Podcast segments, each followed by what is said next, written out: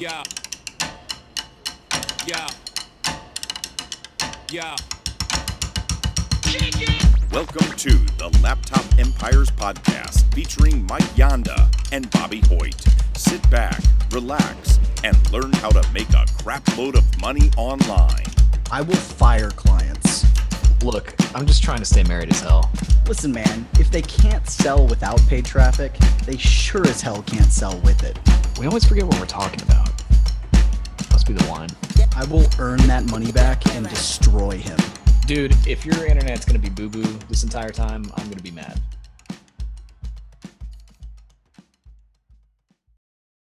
Howdy and welcome to Laptop Empires podcast. We've got special guest here today, Larry Ludwig, and uh, Larry, have we had you. We haven't had you on the podcast yet, have we? Nope, no, not yet. No, I think we've just talked about you on the podcast. I think that's what it was. Yes, my ears were ringing. Oh, okay. Yeah. So if you guys go back, I should have looked this up ahead of time, but we actually have an episode like what we've learned from hiring an SEO guru. Um, we will put that in the show notes. You know what? All right. So it's actually episode 88. Just took a moment to look it up for y'all. So check out episode 88 if you want to hear some of the things from our perspective that we've learned from Larry. But I think the important thing to know here is that when we wanted to grow our blog, get help with SEO, get help with our affiliate marketing, our analytics, all this fancy stuff, this is the guy we turn to. So, Larry, glad to have you here today. Do you tell us a little bit about your backstory so everybody can like learn all of these reasons why we were like, hey, we got to learn from this guy? Geez, where do I begin? Um, I've had a long history doing this stuff. So I've started. I'm not even. I mean, it's this funny part or scary part for me. It's I've been doing this now for 25 years. So I started literally developing websites in 1994 and worked for an ad agency called Poppe Tyson, where we created some, in some cases, the very first versions of those websites, and worked for you know companies like Netscape. I didn't work doing that project, but Netscape, the White House, even, and in my case, had a chance to work with companies like Chase, ING Bank, Minolta, T. Rowe Price. You know, actually creating the first versions of their websites. So, from make a long story short, you know, left that company eventually at some point decided to create my own agency and built websites for others. And come late 2009 was really frustrated building building websites for others. I'd seen the profitability and seen the companies being very successful with their blogs. Yet, you know, I was not getting any of those rewards. So decided to create my own blog called Investor Junkie and built that blog from zero traffic to 300,000 unique visitors a month, all through, mostly from SEO. So that's awesome. Yeah. Yeah. Did you have because you you have a computer science degree, right? Uh, yeah. So did you were you just like naturally inclined to zeros and ones for? I mean, I don't know. I mean, I was always interested in computers since uh, you know, 12 years old. I had interest in new kind of knew that the direction was going to be computer science, but also knew I don't know. I had interest in marketing and advertising too. So it really melded those two skill sets together. I mean, Scott Adams, the cartoonist Dilbert, calls yeah. it talent stacking. We kind of take two, three different skill sets where they're kind of average and really ample by mixing them all together, really make a superpower. And right. it's kind of really my strength with marketing, advertising, with my technology background, with okay, you know, writing skills. I think really made it where I was able to be successful with my blog. Did you have a moment when you were like, at a point where you knew you could do all the stuff on online and you knew more about computers than everybody else where you were like where you were like i could become a hacker and and really like a professional hacker or i could go down the good path. Like did you have that moment in your life where you're like i could i could go the evil side or i could go the the good route? Yeah, go to the dark side. Um yeah. i don't know. I mean i had it's your hesitation question. on this question is awesome. I yeah. The reason I'm asking you that is because like people don't. We talk to you every day, every day, but like you know a lot about computers and not not computers. You well, I'm sure you do, but you know a Technology. lot about the internet, um, like a ridiculous like granular amount. And I think that you only sh- because Mike and I are so dumb when it comes to the internet. I think you only share like surface level stuff with us sometimes because you've gone deep with me before, and you start talking about stuff that I have no idea what what in the world you're talking about. Like there's like yeah. many yeah. other layers. So I'm just you know it's just interesting to me that like you know so much, and then you kind of took it into this like blogging. I mean, as a child, the game, the movie War Games was like one of my favorite movies. Just to give you an idea. I mean, I guess let me mm-hmm. position it that way. You, didn't, you ever saw the movie with Matthew Broderick? Oh, he okay, almost caused uh, World War Three with uh, his oh. hacking. I'm just amazed. Like you're talking about as a child, and I knew this at 12, and I'm just thinking back, and I'm like, I think when I was 12, I was trying to figure out how to like sneak an extra little Debbie brownie or three without my mom realizing I was sneaking them out of the pantry. You know, I don't think I was thinking about like what am I going to do with my life or I'm. I no, I don't know about life. I mean, it was just a matter of I'm like this stuff interests me, right? I had many interests right. as a child, and I'm like this stuff interests me. I knew there was definitely a, a future in it. I mean, I had right. obviously most 12 year olds even today play video games. I mean, I, that's mm. kind of the fascination. I was like, okay, maybe I can start making video games. You know, nowadays it's like I want to become a YouTuber, right? And yeah. you know, I think that kind of leads to the path we go to, where I just knew I wanted to be in computer science, but also knew that I didn't want to be the a technology expert without having real world application to it. And that's kind of where the meld of advertising marketing came about. Is I just knew, and, and my fascination with psychology. To me, all those kind of skill sets and things that interest me kind of meld into one. Where I'm not, I don't plan on being, you know, a I don't know, someone, I can't stand sitting in some dark room programming all day, even though right. kind of right now I'm doing just that with COVID. I'm kind of stuck in this environment programming, writing stuff. But um, for the most part, it's, I think, interacting and helping people in the end. That's really, I think, so, what drives me. So before we like get into talking about SEO and stuff, because I know Bobby's taken us like way afield here. Uh, I do have one question, like based on something you said at the very beginning, because I think it will be of interest to a lot of the people that listen that are freelancers or that are providing services for you know other people kind of like i do i think it was interesting that you were talking about like hey you know i see all of these people they're they're reaping the benefits of these websites. And so you got tired of building these websites for other people and decided to do it for yourself. And you know as somebody who has a business that is helping other businesses grow. And then we have our business and we're we're doing our own thing. I know i definitely have days and i've messaged bobby before where i'm like man i don't want to work on other people's stuff. I just want to do our stuff. You know like i i go back and forth on that. Did you when you started to have that feeling did you just go like all in on doing your site or did you try to do a little bit of both and I'm not well, saying like, hey, I'm gonna like ditch my agency. I'm just like curious because as you were saying that, I was thinking like I can relate to that a little bit. Yeah, I mean, I well, I had a business, so I had a you know on top of that design firm, I had web hosting as well, and I was making a decent income. The problem is, I just saw on the horizon what was going on with cloud computing, with you know companies like Amazon, Microsoft, what have you, where they're really going to take over that space. And hosting was just such a shitty business to be in, to put it simply. Uh, so I really wanted out of that. It was just such a competitive, such a commodity type business. I had no interest in keep doing it. So I, I still had that business, but I kind of put it on autopilot where I had other you know people help me within my company to just you know support the tickets, deal with the basic day to day stuff, and after that, um, you know I kept working at the blog. I just knew the genesis of the blog was kind of I saw not only blogs that I built or helped build were successful with my own business, but I also saw some other businesses in the personal finance space. You know, Bobby can relate to this. That was sold for twelve million dollars. That one of them was Bankaholic. So in 2008, I think it was, they, they were sold for, I think allegedly eight million or twelve million. I forget which the actual number was, but it was a lot of money. It was a one-guy operation. Yeah, he optimized by SEO, and I, I just if I could do that, if he could do it, I could do that. Right. Right. Yeah, and some of these websites do sell. And you did do like, it crazy amounts. You know, like it, well, you know this because you sold Investor Junkie for six million, but like I think it, what is it, uh, Value Penguin, right? In that one, they sold for like a hundred million dollars or something. Like some yeah. of these websites just sell for for crazy amounts of money. So yeah, I mean, I documented that on my own site because I was curious how many other blogs out there sold for seven, eight figures. It's a decent clip. I mean, and just affiliate marketing based. In other words, I didn't. In my case, I didn't even have my own products or services. I didn't have courses. And I think that's definitely a unique angle that most people don't think about. Is my whole take is everyone should do affiliate marketing at some level. You should be supplementing your your existing business with affiliate marketing because you can't do it all.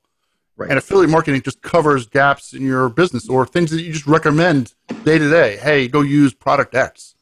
And lo and behold, product X has an affiliate program that you can make money just by referring them to that service. And it's a no brainer in my eye. All right. Yeah. So since we're kind of talking about affiliate marketing, let's let's go into that a little bit deeper. So you have started. I mean, you did Investor Junkie. You saw this opportunity. Um, you know to, to use SEO, but it was really like SEO plus affiliate marketing, and that that was the main way that you made money on Investor Junkie, right? It was like all affiliate marketing because I've talked to you before and like you weren't really into sponsorships and, and things like that. It was more just like affiliate getting people to convert, right? Yeah, I mean, really, affiliate marketing was the core business strategy. One, one because I saw again other businesses, other blogs do it very successfully, and the other is you didn't have to have any products or services you maintained. You didn't have to build a course. You didn't have to do anything. So, from my eyes, I just saw it as a huge opportunity. And on top of that, there was other verticals like credit cards that did really well, and I didn't see anyone in the investment space really, you know, monetizing effectively. So I was like, okay, instead of doing ad banners, let's do it through affiliate marketing. Right. So do you feel like, but your new business now, you know, that's just your name, you're doing both, right? You're doing courses, you're doing affiliate. So do you feel like, like, is affiliate marketing still viable? You know, if people are listening to this and they want to start a blog, like, can they build a very large affiliate site or does it have to be more diversified? I mean, you can. I. It's risky though. I mean, if anything, the problem by just affiliate marketing is you don't control your products. So if right. a merchant can decide it literally overnight. You know, they have this program, they decide to shut it down without any prior notice. Right. And it's happened. I mean, or decrease didn't, affiliate commissions like Amazon. Amazon just like as soon as COVID hit, then they just yeah. like slash their they have their um, affiliate program, yeah. Yeah, I'm pretty sure I saw some different people that were like, ah, you know, just like totally lost a ton of money overnight. Yeah, I mean, there are a few bloggers that I've told them. I, am not going to mention names. I've mentioned a few bloggers specifically. hey, you need to not rely on Amazon. Why don't you try other affiliate programs out there besides Amazon? Amazon's not the be all end all affiliate program, but people just use it by default because it's easy. And yeah, you can. Some cases, of people have lost half their revenue just because of affiliate. Uh, Amazon's affiliate program has been halved. So yeah, you, that's the risk. You with affiliate marketing, one of the risks. There are two risks. One is SEO. The other is you don't own the products. So if you're relying just purely on uh, affiliate marketing, there's definitely risk there. Uh, so where you what? Oh, sorry, I didn't. I thought you. no, I mean, what? Uh, so I I recommend more than just affiliate marketing, but yeah, obviously, someone like me who did really well with affiliate marketing, you can do it without question. And so the risk like is. Oh, go ahead. Sorry. so the risk is an algorithm change and people changing their the commissions they pay or eliminating the program or something of that nature. Yeah, overnight. I mean, ideally, you should mix up. If you have the audience, I mean, you should really have your own products at some point down the road. Maybe not initially, uh, but you can easily also test it. I mean, I always recommend okay, you thinking about offering a course or doing whatever, do it through affiliate program first to see if it works. If it works through affiliate program for someone else's course, let's say, you can easily then do it yourself. Yeah. Yeah, totally makes sense. So I'm, you know, for me, like affiliate marketing was something that I didn't focus on a lot. I brought you in and it has been a like it's been awesome because we've found all of this lost revenue and it like it's pretty cool but at the same time it's also like very difficult i feel like it, especially when you're trying to do the way that we're doing it with like trying to attribute sales right? Like so for like a newer blogger cause were you doing all this conversion optimization and like tracking stuff that we're doing at or at uh, millennial money man and laptop empires where we have Woopra and we can see all the sales and we've got ClickMeter and we can see all these transactions. Like, did you do it like that or did you have a simple setup? I mean, obviously, I progressed along the way, but yeah, more or less had that setup. What I, what you guys have now in terms of tracking, I had. Yeah, so we were able to see your various affiliates and where the source of the traffic was coming from because we did pay traffic as well, and also you know how well it's converting. So we kind of knew the metrics what I didn't know, of course, is how well we were compared to others. You know, and lo and behold, post sale and talking to others and talking to the company acquired me and how well not only our visitor attributes were, but also you know how well we converted. You know, I, I kind of had an idea speaking to the various affiliate program managers, but you really don't know. You know, you, you they sometimes you feel like they're blowing smoke up your rear end. They're telling you you're great, and yet you know, meanwhile you're not. You know, one of the worst converting affiliates. You yeah. never know. But for the most part, yeah, we were doing really well because we were able to track all those conversions from. We basically treated the products as if they were my own. So that was my goal from the get go: is to say, okay, we can track this stuff. Let's. I know the technology's there. Let's track these products as if I actually own them, at least as far as conversions. And then where are the opportunities? Can we send paid traffic to a landing page and convert through paid traffic? I mean, that's what most people don't do. They most affiliate marketing bloggers are happy to get a report every month to say they've had 10, 10 conversions from whatever merchant and be done with it. And to me, that's kind of a scary proposition. You don't know your source of your traffic, and you don't know what's converting on your site. You don't know where your money making pages are. And you kind of need to know that. That's so.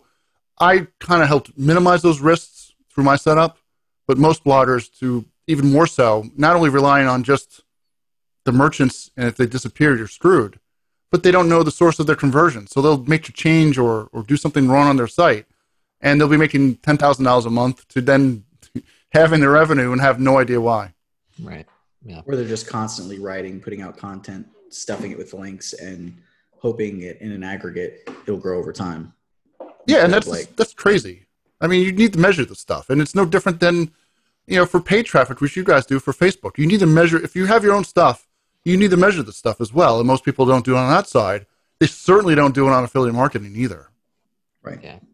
Yeah. It's it's it's amazing to me how little like I've been blogging for a while now, but I feel like I took like a very painful route and I made a lot of the very common mistakes where I just you know, was putting content out just to put content out for a long time. Whereas, and I didn't monetize a lot of the content. There's still a lot of content on Millennial Money Man that's not monetized properly. Like there's a lot of that that I've felt like I've kind of messed up over the years and I'm fixing it now.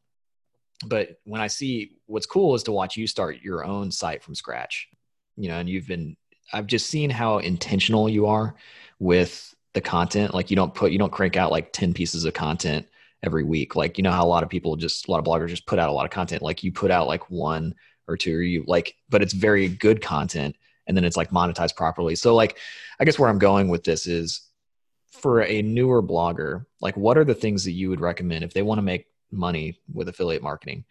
what are some of those like common mistakes that you're seeing and then what are the things that you think that they should be focusing on right now in 2020 if they want you know let's say they're making a little bit of affiliate money but not a lot um, but they really want to increase that uh, where would you tell them how would you how would you advise them i mean first first and foremost be on point keep you know whatever decide whatever niche you're going to be about stay on point on that niche don't veer off i mean from the audits i'm doing from some of my clientele you know, just some of the topics they ranked for for SEO.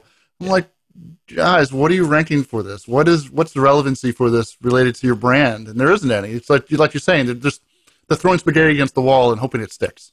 Right. And I think that's the wrong attitude because if I mean, I mean maybe if you're starting out, you don't really know what you're you're trying to be about. But at some point, if you decided that you're going to be about these niches or these topics, stick to those topics. And if you have old posts that no longer are relevant, remove them or modify them so they are. Uh, that's the first issue. I mean, the second, like I've mentioned, is tracking. You know, have some level, maybe not the, the level of sophistication you have, but at least kind of have a vague idea. These are your money making pages. These are the pages, because usually that, that 80 20 rule applies, is probably 20% of your pages generate 80% of your revenue. And at least know that at some level. But most people don't know that or don't realize that. And I guess the other is realize that Rome wasn't built in a day. You need to really start from somewhere if you see other bloggers who have these really fancy looking blogs, they if you probably look at Wayback Machine, you'll see what they used to look, look like, you know, three, four, five years ago. It probably looks nothing like it did today. So you got to realize they too started from the very basics, and don't get frustrated that you know that what they're at you could never achieve. It just takes time, and you know, blogging is not an overnight success. It definitely takes, at least in my eyes, one to two years before yeah. you finally get some sort of momentum going. And it's no different right now for my own personal brand. Even though I'm, you know, like you said, I'm, you know, trying things out and be very pers- purposeful of my content. It still takes time to gain that audience. I have, you know, literally outside of personal finance, probably not much people, not many people know about me. Right. But yet, you know, I'm starting from a personal brand from scratch. So it's on one hand exciting, but also frustrating because yeah, I had this momentum with Investor Junkie. Granted, I sold it and sold it very well, but you know, it is what it is. It's something. It's exciting on one hand, but also frustrating. Where I wish I had that. I could have that traffic. I'm looking to perhaps even acquire a few other blogs that maybe are established at some point, and build up those sites, kind of refurbish them like a you know rehab of a house. But right. that's at least those are the basic you know three key points. I would right. say it's just start you know start slowly, start purposeful, write purposeful content, and just really make sure you're on point with that content. Yeah, and I the the purposeful content thing, I think if I could go back and change it, I would have the baby blowing bubbles here. If any y'all hearing that, no, I can't hear it. Um, I no. when when you first uh, came on to Millennial Money Man, which really wasn't that long ago. I guess that was a month and a half ago, uh, because your non-compete ended. Uh, that was one of the first conversations that we had was like, what direction do you want to take the site in? And I've always, the problem I've always had with Millennial Money Man is that it was like a very general, I didn't know what I wanted to do. I didn't, I had people that were like, oh, you should do, you should be like the next Dave Ramsey. And I don't really want to do that. And like, I didn't want to be a personal finance guru. So I didn't really know what I wanted to talk about. But then we kind of like have narrowed it down to, you know, more like teaching people how to make money. But I feel, I feel like I'd be a lot further ahead if I had figured that out sooner and not uh, to your point written content that's like how to live in an RV or what I can't remember what I ranked for. I ranked for this like random stuff that is totally not it's like useless you know in terms of my brand. In terms of monetization in terms of your brand yeah i mean but people make that mistake. I mean even i to a degree made that mistake when i first started investor junkie is i i wrote content that would interest me more like economic and or political statements about the economy and no one had interest in it. I'm like you know the people have no desire to read about that stuff on top of it was very short lived, where I'm like, okay, let's start writing about content that can be monetized. Let's write about reviews and or promotions, and that's kind of the promotion uh, you know, route worked really well for me. I saw a, a company called Trade King at the time had a promotion for August and did really well with that promotion. That was really the genesis that I knew personally that I could do this and be very successful at it. Where beforehand I was struggling myself at some point. You know, it took me about a year and a half to get that momentum going. Yeah. And from that just kept growing the blog and really changing the focus as opposed to writing content that you know was more of a, a, personal diary or personal interest. I wrote it for others. That's that's the other key point too. I should probably add, is you're not writing content for yourself. You're writing for others, and that's I think most people miss the side of that fact is they were trying to write content for themselves and satisfy their needs, but in reality, the, the audience is really what matters. Yeah, there's a lot of that in business where you have to do. You're you're not necessarily doing the thing that you enjoy right? Like sometimes there's stuff that you just kind of got to get in the dirt and do things that you're not as excited about because that's what's really going to be more effective. Like you said, like focusing on what are people going to be interested in. So I guess my question is when you're getting started and you're saying, you know, focus, like get focused and, and, and be purposeful with your content and everything. So what is coming first? Or you're like, hey, these are the things I want to promote. And then you build your content around that, which I think is kind of what we had to do since we had a product first, right? But if you're just like a normal with a blog, you don't have a product yet. Are you choosing the affiliate product and writing around that? Or are you choosing the niche that you want to be writing about and then finding the appropriate products for the content? I would have to say yes. Okay. I mean, both. Actually, both. I mean, to answer your question, it could be both, a mixture of both. There are cases where you write content, right, that you can then go, okay, yeah, maybe there's some ideas we can monetize this. But then there are cases that are purposely trying to figure out, all right, we have this brand or this topic, or, or we have, you know, some idea of how to monetize it, but we have no idea what to write around that it can go both ways. I mean, to Bobby's point, you know, Money Money Man, there are pages that he has that are not monetized, but they can be monetized. So you go back and backfill that and figure out ways to add affiliate links to those pages. That's not to say you're doing purely adding affiliate links just purely for monetization, but it just in some cases it naturally fits. You by all means should be adding affiliate links to certain pages that you mention a product. Why not? So you know, if you're if you're trying if you're a blogger and you're trying to figure out which pages to monetize and, and you see these opportunities. You know, you mentioned earlier that a lot of people aren't going to be able to do some of the things that we're doing right now at LE and Millennial Money Man, where we have ClickMeter is what we're using to actually store all the or not store the affiliate links, but kind of keep track of all the affiliate links and uh, track conversions and all that. And then it passes that data to Woopra, which is like this other crazy program that you, have set me up with. Um, what what do you feel like somebody that's kind of you know it, that's more in the beginning stages. What should they be using right now? Like what is the tool? Should they start with clickmeter to track their affiliate links or because i feel like clickmeter i mean i'm curious what you what you say about this but i feel like it's a little bit more of an advanced tool because it's not it's not like super super super user friendly yeah. You know what i mean? I, yeah i mean i've wrestled with this too as far as recommend, recommendations to my clients. And i guess on one hand it's nice to stay with a tool that you can grow along the way. So I kind of been recommending ClickMeter as of late, but I also get your tools like Pretty Links, which is pretty popular with affiliates. Yeah, uh, seems to be the, the, the standard tool, even though it lacks anywhere near the tracking you can do. So, I mean, at least for my end, I recommend one of the two. As far as you should be using something. If you're doing affiliate marketing at any level, by all means, use something to track your affiliate links. That's the first issue. Right. Because if you need to measure not only the clicks, but ideally conversions as well, like we have set up. But if you can't do that, at least measure the clicks at some level. Know again which pages have the most popular, most amount of clicks. So therefore, you have an idea of, okay, these are the pages that I need to focus on. But that doesn't always guarantee the most popular pages and clicks equal the same amount of revenue. You can have a lot of clicks for a page, but equal very little revenue or no revenue in some cases. The intent is really what matters as far as SEO, which we'll eventually talk about in another podcast. Right. So in the end, you need to measure it. So get something, Pretty Links, ClickMeter, or your own homebrew thing if you're really, really rambunctious. But for the most part, one of those two. There are. There, I've wrestled with this as well. I've even thought about should I create my own tool that can blow these services away? I think make it easier to use. Yeah. The problem is it's still such a small niche service. Yeah. That it's not worth the time and effort for me to develop something. I'd rather just add stuff on, which I do with ClickMeter, to make it easier to use. So that's right. kind of what I've been focusing on is making tools that I can build and sell to others on top of ClickMeter. But outside of that, start with something, Pretty Links or ClickMeter.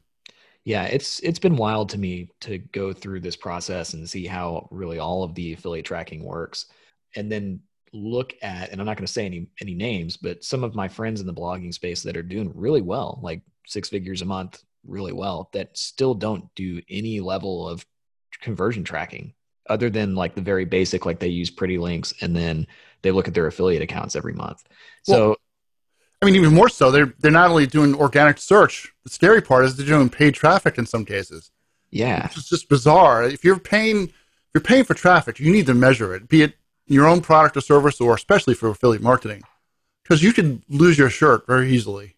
That's that's the thing that I, that has been, and I've been trying to talk to my friends about that. It's a weird thing where I talk to my friends about this, and I'm like, hey, there is like a whole nother level that you can get to with this tracking and it's really what you should be doing.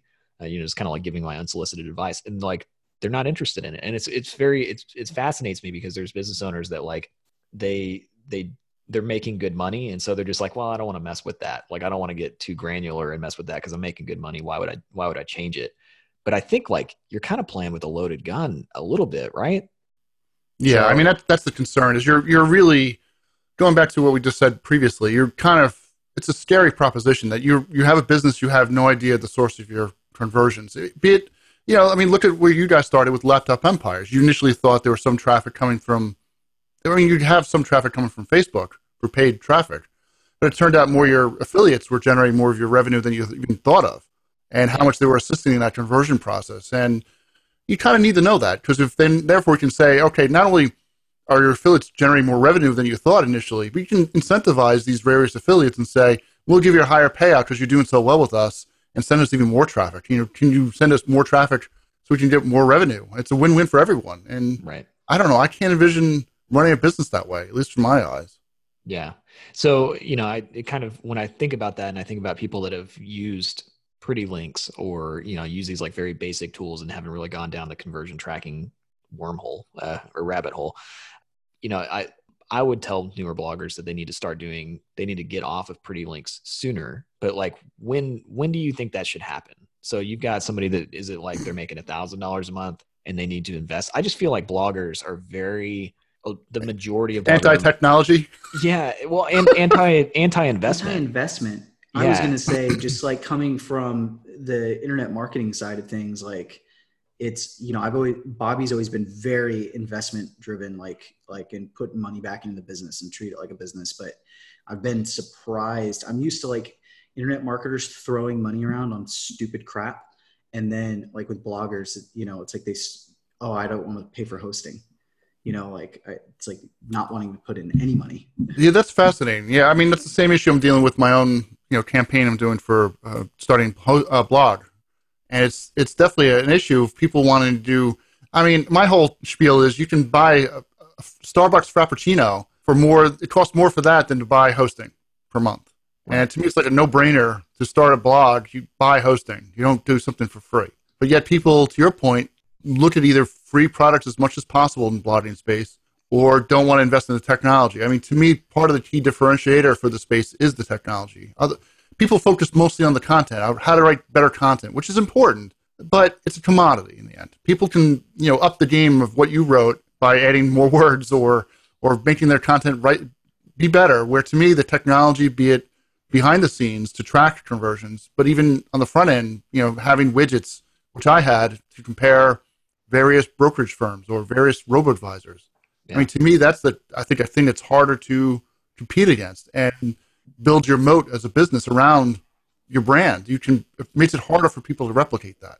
Yeah, I think a lot. It's it just seems to me like a lot of bloggers that start, um, and even successful ones. It's like they're always. It's like they they're really excited about like totally minimizing their expenses to where it's like they're running their business as cheaply as humanly possible.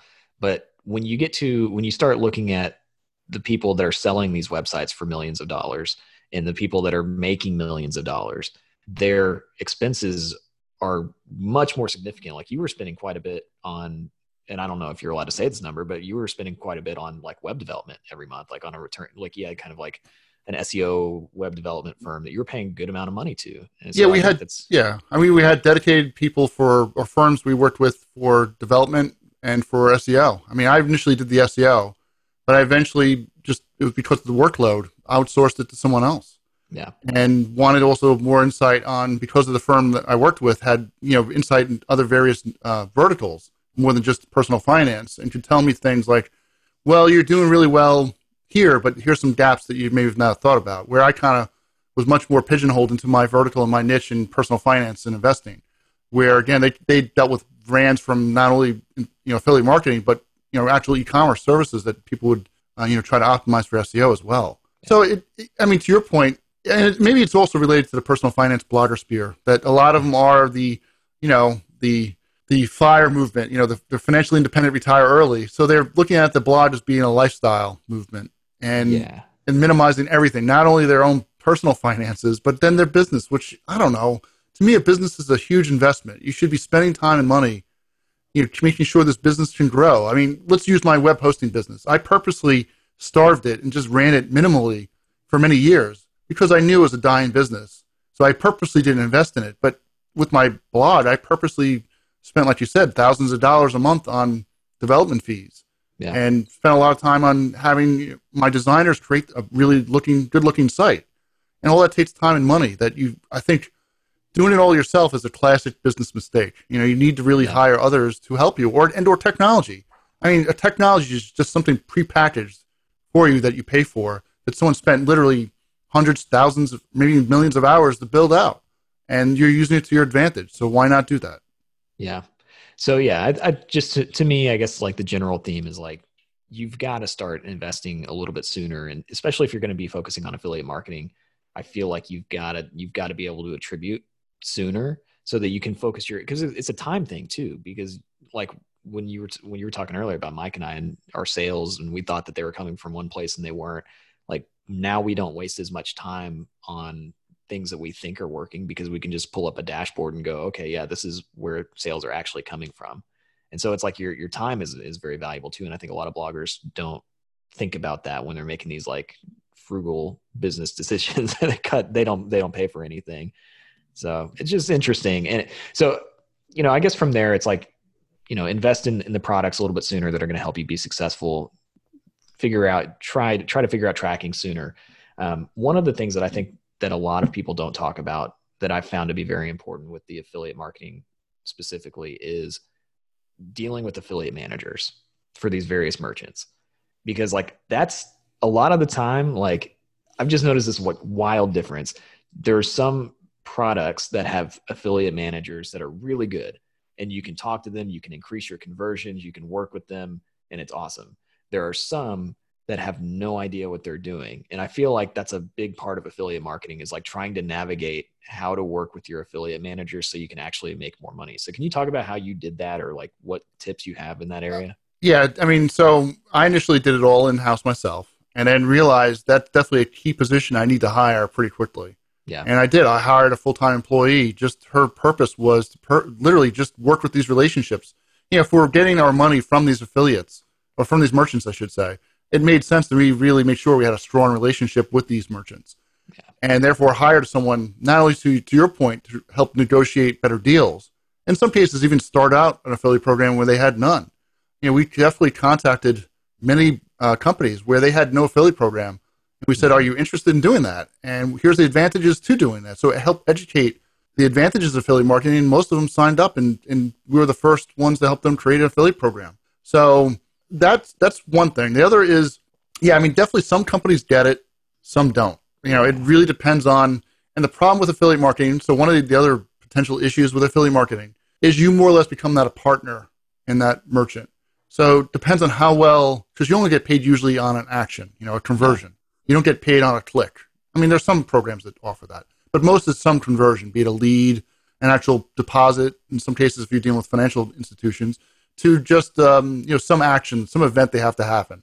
And the problem is they their their conversion funnel, their sales funnel stinks. So therefore, they're not you know they don't really get it. They don't look at how to improve that sales funnel. So you're relying on them to have a good sales funnel. If they have a, a poor converting sales funnel, an affiliate program with them is going to stink. And some of the classic issues I've seen along the way, it's just they send them to the, like the homepage.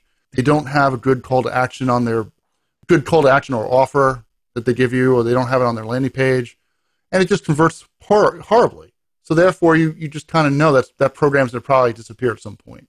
But yet others will work with you and say, you know, look, guys, we see you're converting X amount of people. What can we do to improve this? What can we do to make the landing page better for you guys so therefore we get more conversions and work with you and that whole process and they get it. But each firm, again, it depends on the firm and it depends on the manager themselves. Some get it, some don't. I mean, I worked with one firm that had at one point a great affiliate manager she went up and left. New affiliate manager came in. It was a complete disaster, and she yeah. only lasted like six months. So it really it really depends on the person and how well they understand affiliate marketing. A lot of companies, unfortunately, especially the larger ones, will treat it as if it's just an extension of their ad campaigns. Right. And they'll they'll look at it as just another avenue for advertising. When reality, affiliate marketing is usually something that supplements uh, your advertising. So it's further down that sales funnel usually. So usually you're the one of the last or close to the last stop before they finally convert. So therefore, they need to do a lot of advertising, you know, higher end in the funnel before they can do a, successful affiliate marketing program.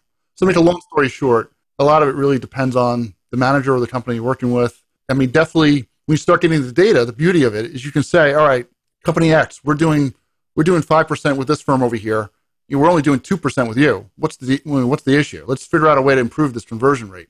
Right. And you have the data, you can go back to other firms without revealing the other company, the competing site, and say, we're doing this, you know, this well, but we're doing so poorly with the same audience. Why is that? What's the issue here? Yeah. Yeah. And it's, it's an interesting, it's just an interesting thing. I've been talking to some other bloggers about this, that, you know, it's like you send, you send a good amount of clicks, you know, traffic to a product and it like doesn't convert at all and what happens is a lot of time like people just bloggers or people that are running these sites just go like well i'm not going to send them traffic anymore you know? So it's like you know you're probably getting sales for these people but somewhere along the way you know maybe the cookies getting lost like they're going cross device or whatever.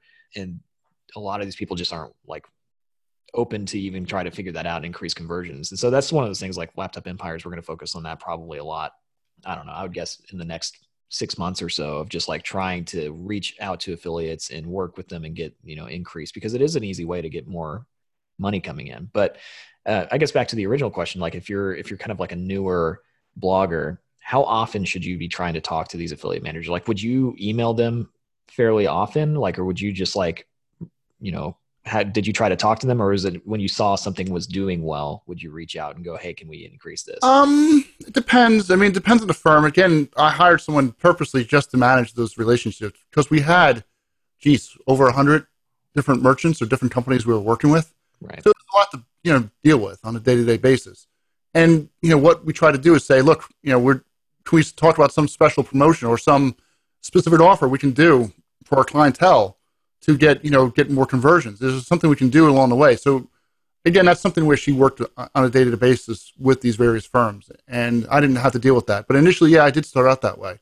Usually, what I would be doing is contacting the various companies after I noted a decrease in conversion rates. Like one month right. we're doing five percent, all of a sudden now we're doing zero or two percent. Like, what's the deal? What what changed on your end to yield these less conversions? And nine times out of ten, this goes back to another reason why you should be tracking it'd be some issue on their side. They forgot to add a pixel or something was not firing correctly. Something was going on with their side that they caught based on my analysis. We caught it and they fixed it, and we got credit for those you know misconversions. That happened. That would happen more often than not because they're constantly improving their sites. So yeah. that's another issue why you should be tracking. Is See, if I'm you're not I'm making a note right now because there's one that I'm thinking of that we were converting with with uh, last month, and then like they just it dropped off. so we're gonna we're gonna have to talk to them. It it happens all the time, and that's the funny part. Is it it's it's a constant battle. You you know, I mean, the beauty of a sales funnel is once you get a certain amount of traffic, it literally converts like clockwork.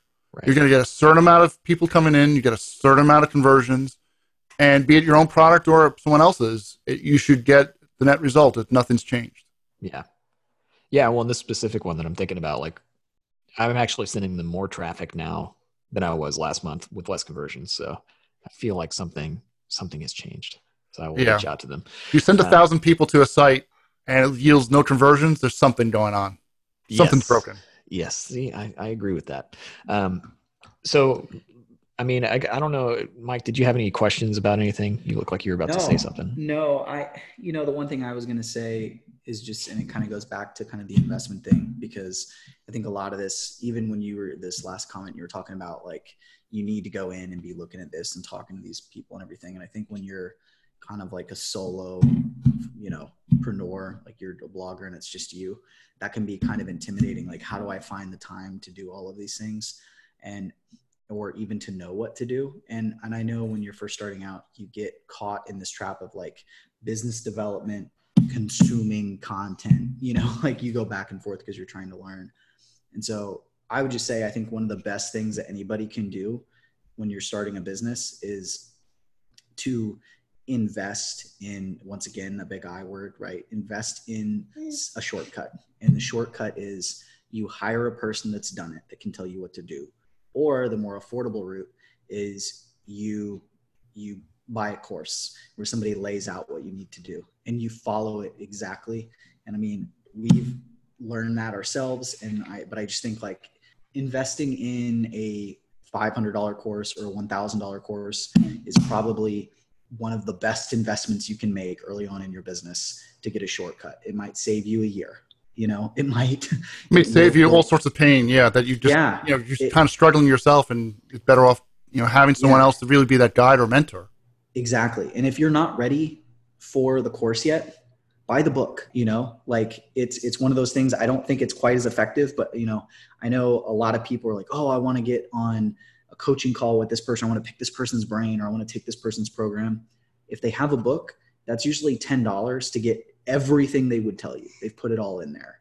And so like that's a place to start. And so I just think like the smartest thing that you can do, if you want to learn more about affiliate marketing, like go learn from Larry, go take his course, you know, like go, go do something and, and take that shortcut. Like it might seem like in your mind, you might be like, oh, I'm putting money in. I don't have any, I haven't spent anything yet. But like if you were starting a brick and mortar business, you would be in it for for rent, for paying employees, for investing in equipment, investing in services. You would have all of this debt just to get started. And you don't have that with an online business. And frankly, as far as I'm concerned, if you're not comfortable investing a thousand dollars one time to get your business off the ground more quickly, you're not really cut out for this. Because if you're if you're afraid to do that then that kind of shows more of a lack of your own belief in yourself to do it than it does anything else. Like if you but the people that are like you know what? I'm gonna i'm gonna this course i'm gonna take the shortcut i'm gonna implement it and it's gonna pay itself back because it will if you follow each step like those people are gonna go far because they believe in themselves they're gonna take a chance on themselves you know and i'm i'm you know i'm somewhere in between personally right? Like I've bootstrapped, I've invested, but like it always amazes me. Like I'll be working with programs and stuff, and it's these people that are like just fresh starting a business, and they'll go invest ten thousand dollars in a program to learn how to do it, and then just take off. You know, I, I've got a client that was making fifteen hundred dollars last July. He's making one hundred fifty thousand dollars per month now, and in in a year, and he made a huge investment and i was like wow man my wife would kill me if i did that you know but he believed in himself and he took a chance on himself and it's an extreme example but i mean i think you have to do that at some level I mean, I had a previous business partner. So this is back in 2010 that I was starting Investor Junkie and still at the very early stages, you know, wanted to see what his opinion was. He, he graduated as a uh, MBA and he literally told me, you don't bother creating another uh, investment blog. There are too many investment blogs out there.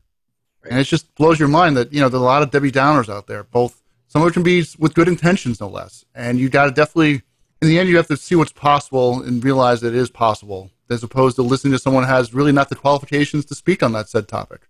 In this guy's case, he didn't really have the background to understand affiliate marketing or understand really how blogs worked. Where, you know, that was one of the reasons why he left as a business partner with my business. It just didn't work out. So, you know, the same issues. You got to really respect people that have done it and done it before and realize that they're, you know, especially in you know my case, I can document that I sold business. It's not like I can make this stuff up.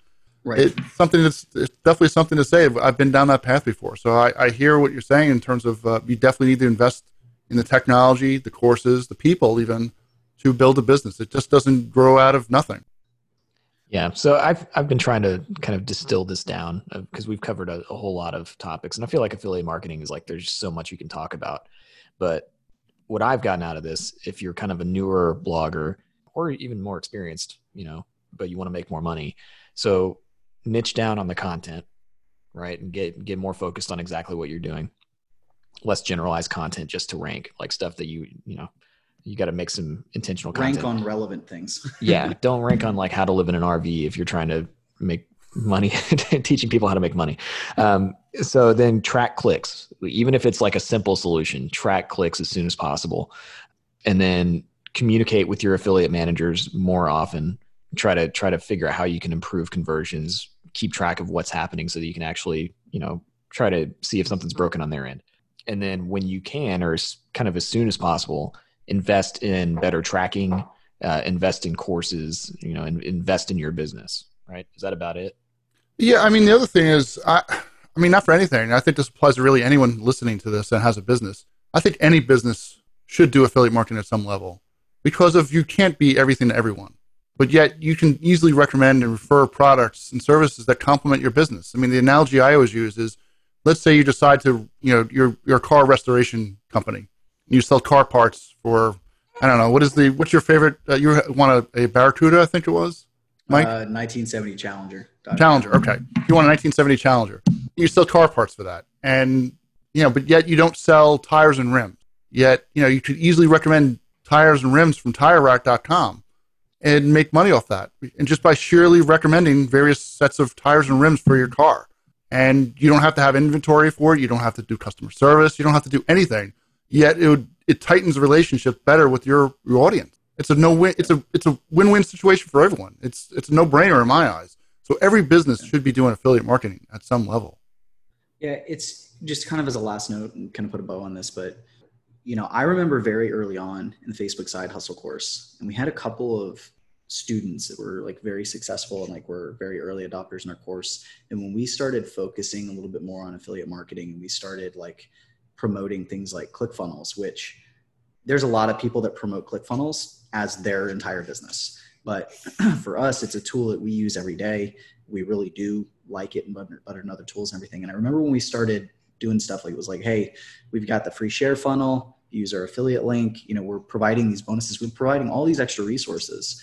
If somebody used our affiliate link and it was like, man, you're you're a freaking sellout. You know, this is BS. You're one of them slimy, dirty affiliate marketers. You know, you're you're doing this. And it's like, well, no, we've always said like this is the product we recommend. That didn't change.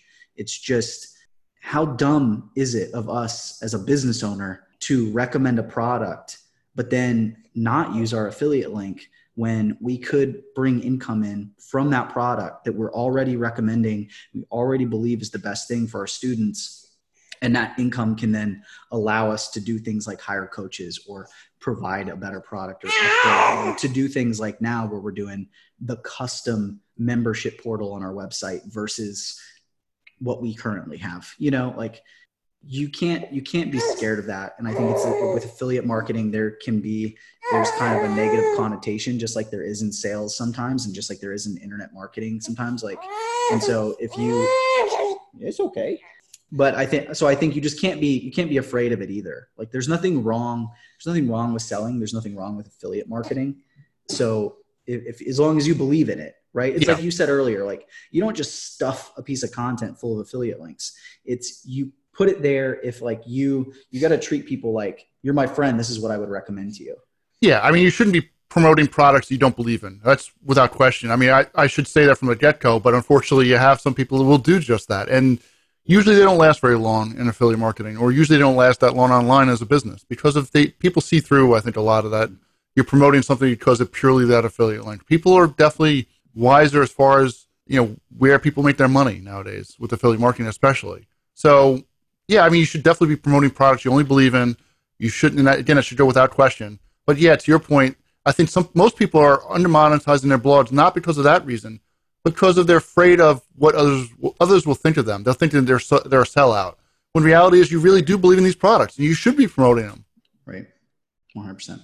Yeah, that's why I'm just that's I've kind of decided over the years, uh, especially more recently, like I don't really I care what my audience thinks but I also don't because like I, I want because I, I have to run my business, you know, like that's it is what it is. I've got people to pay, like, you know, I've got goals with the business and everything. And it comes to a point where if you promote products and that really turns people off, like they can just leave and that's fine. And then you're left with the people that actually don't care if you promote products or not. So I mean, not for anything, but how many cases you promote it, you're giving out free content without charging for it. Right. Yeah. You're giving out so much of this free information that and especially if they take action on it, they should be rewarding you in some way, be it through ad banners, affiliate marketing, your own products, what have you. But I think a lot of the cases, people are expecting everything for nothing. You're, they're expecting you to be altruistic and give away something for free, all, all the cases, but you're not a charity. You're ultimately there to drive businesses a profit. And in the end, that profit helps not only build out your business, but help others in the same process. It's a win-win for everyone. So I don't know why, but people look at it that way. That's the, I think the, if anything, you always have those naysayers that think they can, you know, you, they expect everything from you for nothing, and it's just those are the ones that should disappear. Hey, the way the internet is these days, you can be like, I like the color red, and they're like, you are a horrible human being. Blue is the best. I hate you. I'm I'm unsubscribing. And it's like, okay, awesome. You're a wonderful human. Take care. I mean, you just can't. No matter what, there's going to be something. So who can be no? Yeah, who can be more noble? It's the, they always issue anything, and especially with business. Yeah. It's that like I, yeah, I'm going to be more charitable because I'm giving away more stuff. Yeah, yeah. All right. Well, I think that pretty much kind of wraps up. I mean, we covered a ton of ground on this. So, guys, I know, and we might have mentioned this a little bit through, but we started off, we are going to talk about SEO, and then we started kind of pivoting into affiliate marketing. So, we talked about affiliate marketing today, but we will come back here in the future and talk about SEO for you for sure. So, Larry, thank you so much for being on here today. We really appreciate it. And we will see y'all next week. That's it for today's episode. But before you go, I want to tell you about a couple of ways that Bobby and I can help you grow your online business. The first one, if you haven't actually started an online business yet and are looking for a way to start making money online, you got to check out our number one recommended side hustle, which is creating Facebook ads for other businesses. It pays incredibly well. It's a low time investment and it's an incredibly high demand. It's also the quickest way we know how to build a six figure income online. So check it out. We teach you all about it inside of our course. You can find out more about it in the show notes. Now, if you want to start a blog, you should check out our free blogging course. Bobby's put a lot of time into this. In over eight days, we're going to drip feed you with incredible information about how to start and grow your blog. Whether you don't have one yet or you have one and you really want to take it to the next level, this is a great resource for you. Check it out in the show notes. And finally, if you go to youtube.com slash laptop empires, that's our YouTube channel. We put out fantastic content every single week, helping you build, grow an online business. And we really get into the nitty gritty. Sometimes I'm sharing my screen. Sometimes we're teaching you. We have great interviews with other experts that we bring in. And I really think you're going to like it. And then, of course, you can listen to all the back episodes of this podcast where we bring in special guests and Bobby and I share all of our knowledge. All you got to do is subscribe to the channel, check out all the old episodes. We really appreciate you listening to the show every week and uh, really looking forward to talking to you again next week. See you then. You've been listening to the Laptop Empires podcast with Mike Yanda and Bobby Hoyt. For more information and the resources mentioned in this episode, go to laptopempires.com forward slash podcast. We out.